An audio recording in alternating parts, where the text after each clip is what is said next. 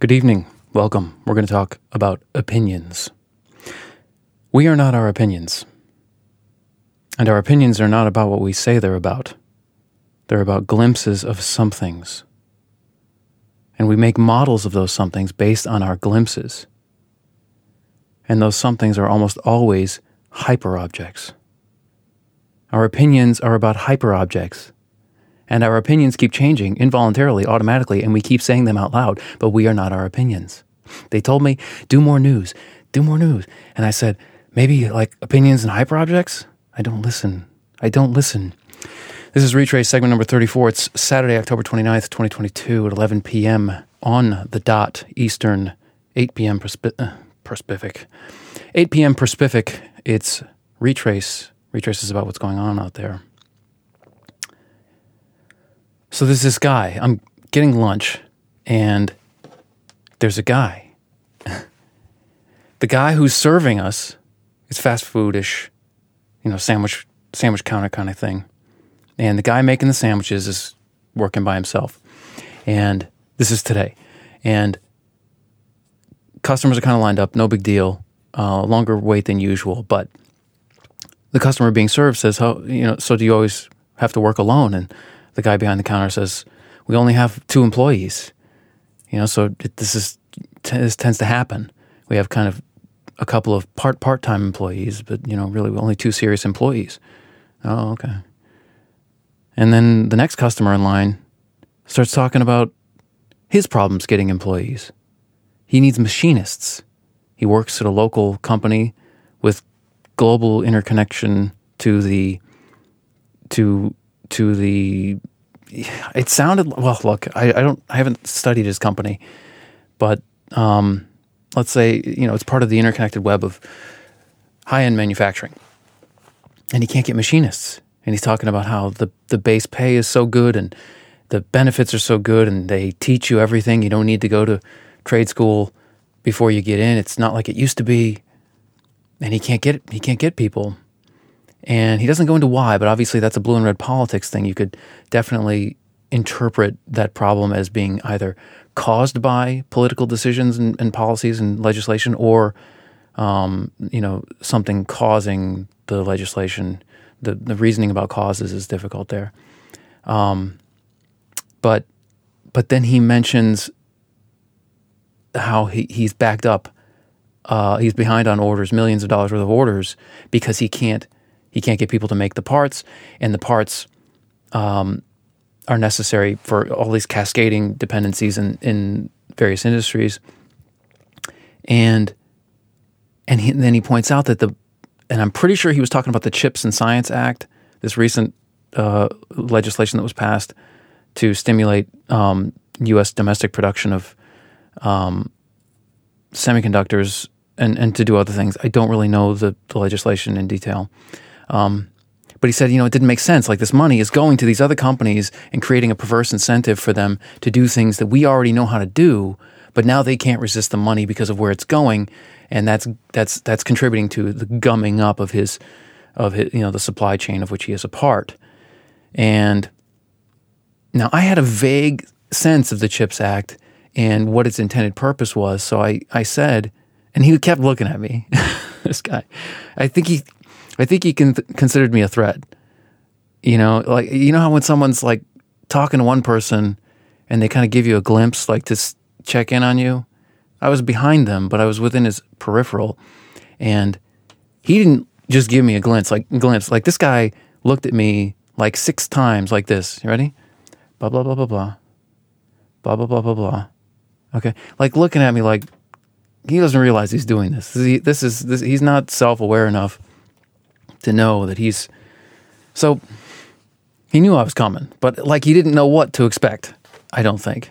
Um, he just knew. I think he just knew that I was paying careful attention and that I might attack. You know, this is this is what I say at the top. We are not our opinions. We. I, I don't remember who put this idea in my head, but it's such a good one. I, I tried to think of the source, but I can't think of it. I'll think. I'll find it eventually. Um, we we shouldn't think of ourselves as our opinions and when we do, and we do so automatically, we get upset when someone doesn't agree with us because it's like they don't agree with who we are. I think this.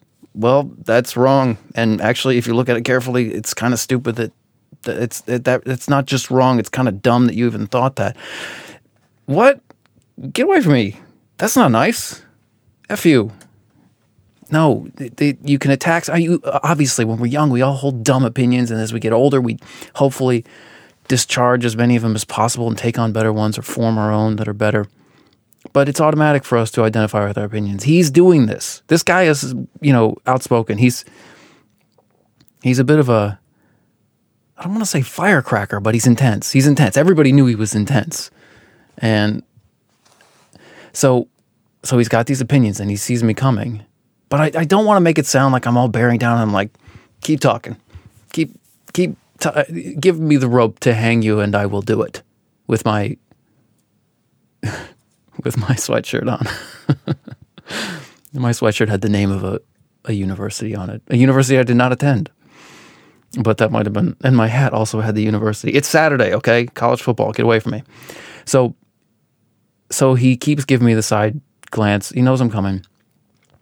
And after he's sort of made his point a couple of times, and everyone's sort of nodding and sort of backing off on the intensity of him because they don't want to, you know, he might get really riled up. I said, "Well, what about?" T-? And and I, I said, "What about TSMC and, and if China invades Taiwan, you know, and, and ruins TSMC?" I said, "What about that?" And I didn't I didn't say that to a person who w- wouldn't know what I was talking about. Like I was not trying to drop you know the name of a random Asian company. It's not a random Asian company, but you know, and then like the China Taiwan thing. I was not doing this to a person who would not. I, I thought he would for sure have some sense of that what was going on over there. Um, I said, what if China invades Taiwan and ruins TSMC? Isn't that what this money is supposed to? Isn't that part, at least the major part of what this money is supposed to mitigate the risk of that? You know, gumming up our our whole, you know, breaking our whole semiconductor dependency uh, industry or industries, various industries of dependency on semiconductors. And you know, we, we went back and forth, but he didn't really have an answer to that. He he's you know he said he did a lot of like made in America stuff, and you know you never say that Americans never say that we can't do something. And I was I was all about that. I totally agree with that. And he, he mentioned I said you know he said other companies and uh, and or or I think he said Germany, and I said Germany, which company? Because I really, I genuinely was not aware of any solution to the TSMC thing, um, other than future solutions, right? And I didn't remember hearing anything about German. And, and, then I said, which company in Germany? He said German German manufacturing. So he just meant like the general idea that the Germans could step it up, and you know, okay. Um, you know, there's there's Samsung, there's Intel, which I think is falling distant third. Um, there isn't really a good solution to TSMC right now. T- uh, uh, Taiwan's Semiconductor Manufacturing Corporation, they're the best in the world at what they do, which is the most important chips that everybody depends on. Not on, not the only chips, but the most important and most difficult to make. That's TSMC. They're the only one. There's a huge, you know, dependency on them. Um, okay. It worked out fine. We didn't have an argument. I didn't go after him. He didn't go after me. But he did start getting in my face a little bit when he realized like I wasn't accepting what he was saying out of hand. Like I was agreeing with the parts that were not disagreeable, but um, but I, I you know I wasn't going to let him just say that the solution to TSMC is German manufacturing, like the abstract German manufacturing. But it was you know it was cordial, it was fine. Uh, it could have gone the other way. Like the guy was intense. You know, some people they get really intense when you when you challenge their opinions. Um, and I hate to admit this, but I really part of the reason I engaged him is because I saw like a little hint of myself, just just a little bit, where it's like, man, you really, you really have a strong opinion about this, and you're putting it on me, and I'm just sort of having a beer. Like that, I do that to people. I know I've done that to people. Hopefully, I've never been as, as as bad as I imagined, but but that's part of what I why I engaged him. I saw myself in him, and um, and that's it. That's the end of that story. You know, we continued and and ended cordial. We both said, "Yeah, it was a good conversation. You know, it's great. Nice meeting you." Okay, opinions. He's got opinions. He's got opinions about all this stuff. I've got opinions too. What are they about? Well, they're about manufacturing, U.S. manufacturing and TSMC and the global supply chain and what's going to happen with China and Taiwan and what we should do about it and politics and legislation. And no, no. Our opinions are not about what we say they're about.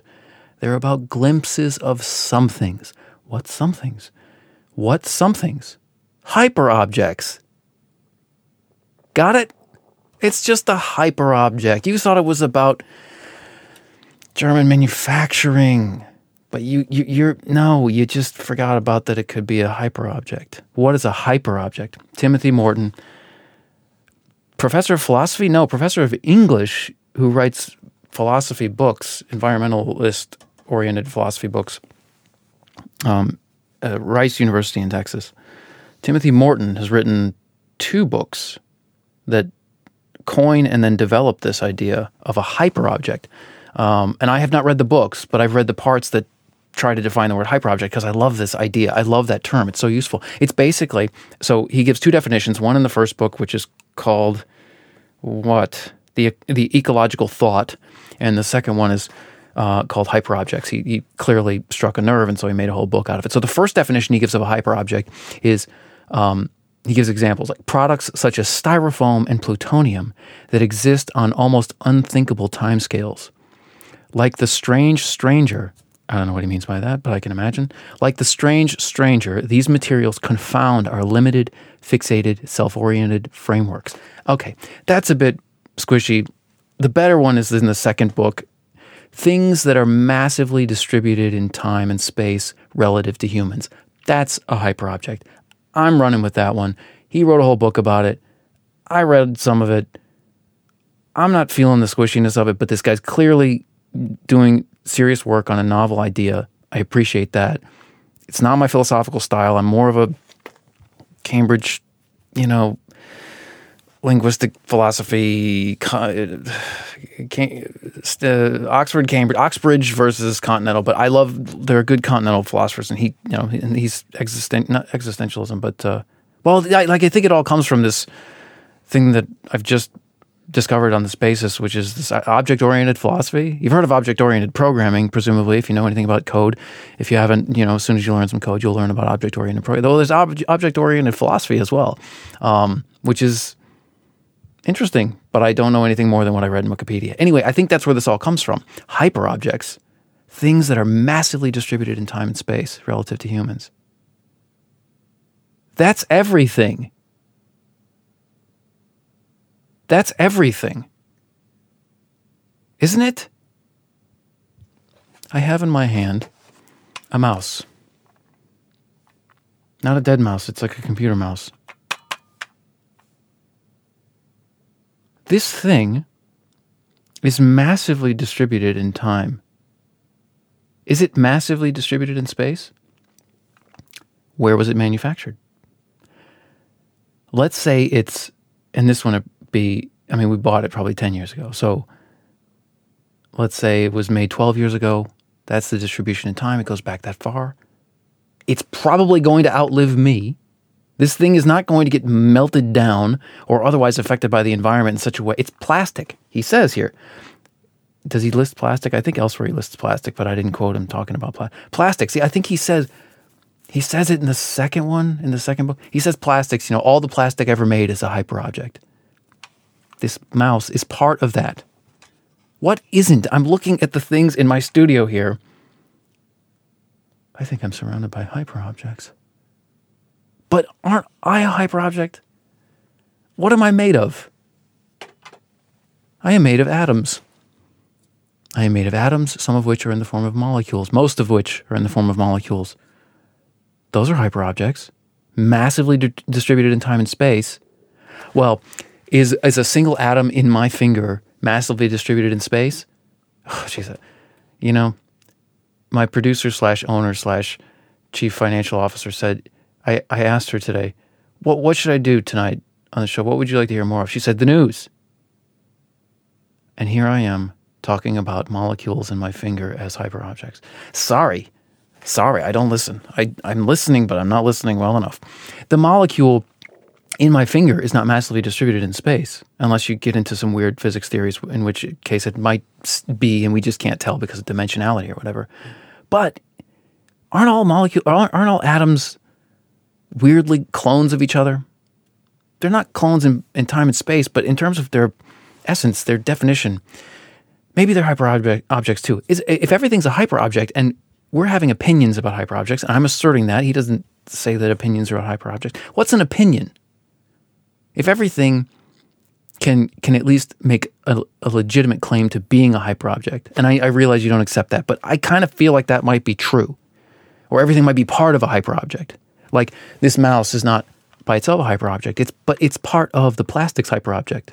Okay, and I'm part of the human hyperobject. This is so abstract. Maybe I should just go read the Hollywood Reporter. Should I stop? Hyperobjects or Hollywood Reporter? Hyperobjects Hollywood. No, I'm going to keep going. What is an opinion? Charlie Munger, who's basically Warren Buffett's lawyer, he's like his partner. I mean, he's not just his lawyer; like they're they're peers at that at, at Berkshire Hathaway. Charlie Munger has a great little uh, paragraph from a commencement address that he gave about opinions and ideology. Would you like me to read it to you? Yes, you would. No, this is important. Okay. He says this I have what I call an iron prescription that helps me keep sane when I drift toward preferring one intense ideology over another. I feel that I'm not entitled to have an opinion. Talking about opinions, I'm not entitled to have an opinion unless I can state the arguments against my position better than the people who are in opposition. Really, really, dude, you no. Think, go back to what he said in the beginning. Intense opinion. It, this only applies when he starts drifting toward an intense ideology, and then he seems to seamlessly, you know, uh, equate uh, ideology and opinion. Okay, which you don't necessarily have to do. You know, the sliding definition is not necessarily a good move, but, we'll, we'll accept it. Okay, so he's saying intense ideology, intense opinion. He, he he he switches into a mode. He says, "I am not qualified." He tells himself, "I am not qualified to speak," or I, I'm I'm yeah, I'm not uh, what I read it all wrong. I'm not entitled to have an intense, not entitled to have an opinion unless I can state the arguments against my position better than the people who are in opposition. I don't think. I mean, that's a nice um, ideal for to be anti-ideological, but um, you, in practice. You're not doing that. You're not doing that. This is a commencement address. You're being impressive. You're not really doing that when you go home at night. I think that I am qualified to speak only when I have reached that state. And then he takes the lotus position. This sounds almost as extreme as the iron prescription of Dean Acheson, uh, iron prescription that Dean Acheson was fond of attributing to William the Silent of Orange. You know William the Silent of Orange? Really? You don't know who that is? Yeah, me either. Uh, who roughly said, It's not necessary to hope in order to persevere. It's not necessary to hope in order to persevere. Sounds like wartime advice to me. Continuing, that probably is too tough for most people, although I hope it won't ever become too tough for me. My way of avoiding over intensity in ideology is easier than Acheson's injunction and worth learning. This business of not drifting into extreme ideology is very, very important in life. If you want to end up wise, heavy ideology is very likely to prevent that outcome.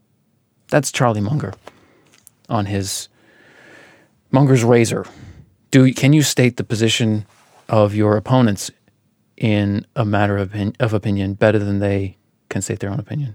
Quite a standard, but worth keeping in mind. What about these opinions? He doesn't say anything about quantity.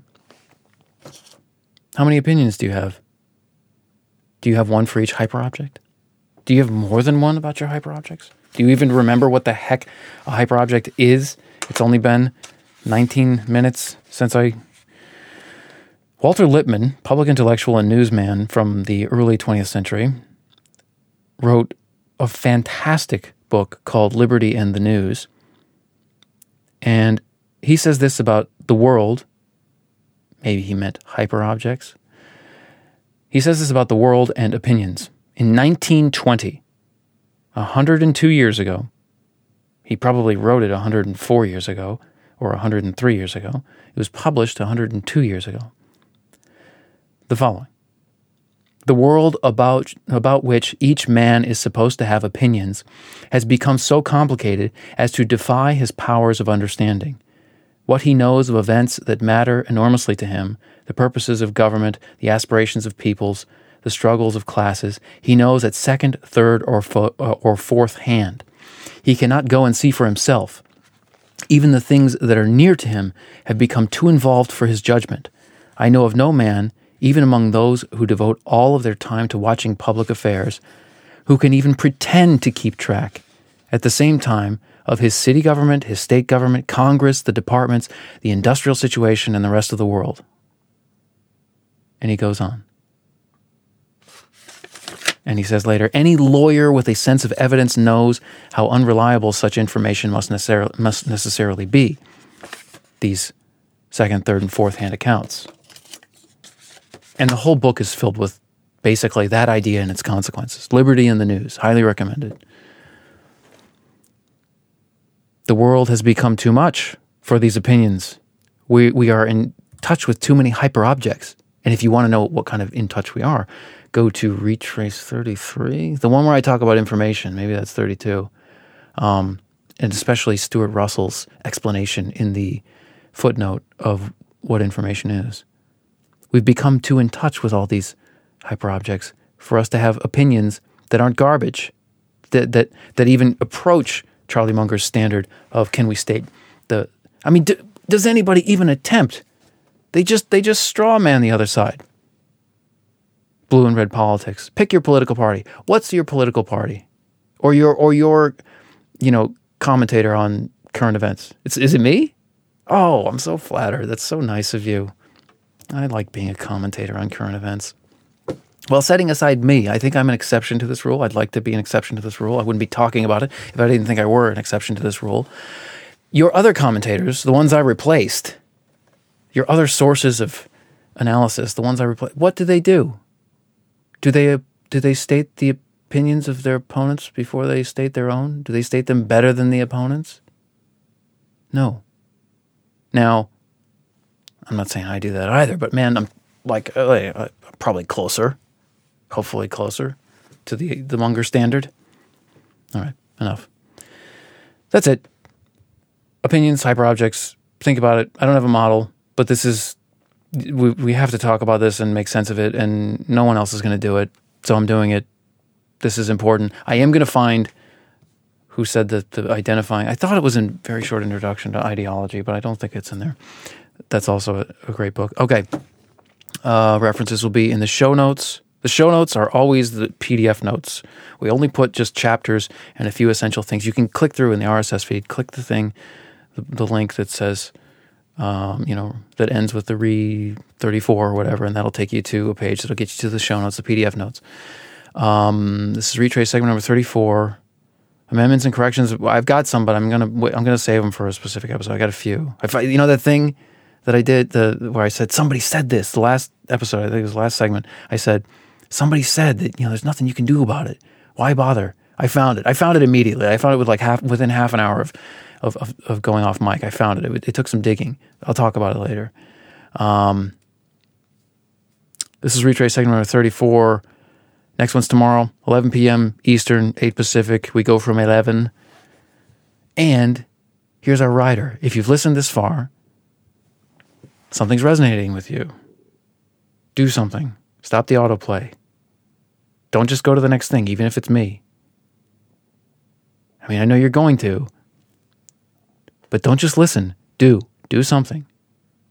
There's something that you know you should do. Oh, I shouldn't say should. Oh, there's so many things I should do that I don't do. All right, enough. Signing off.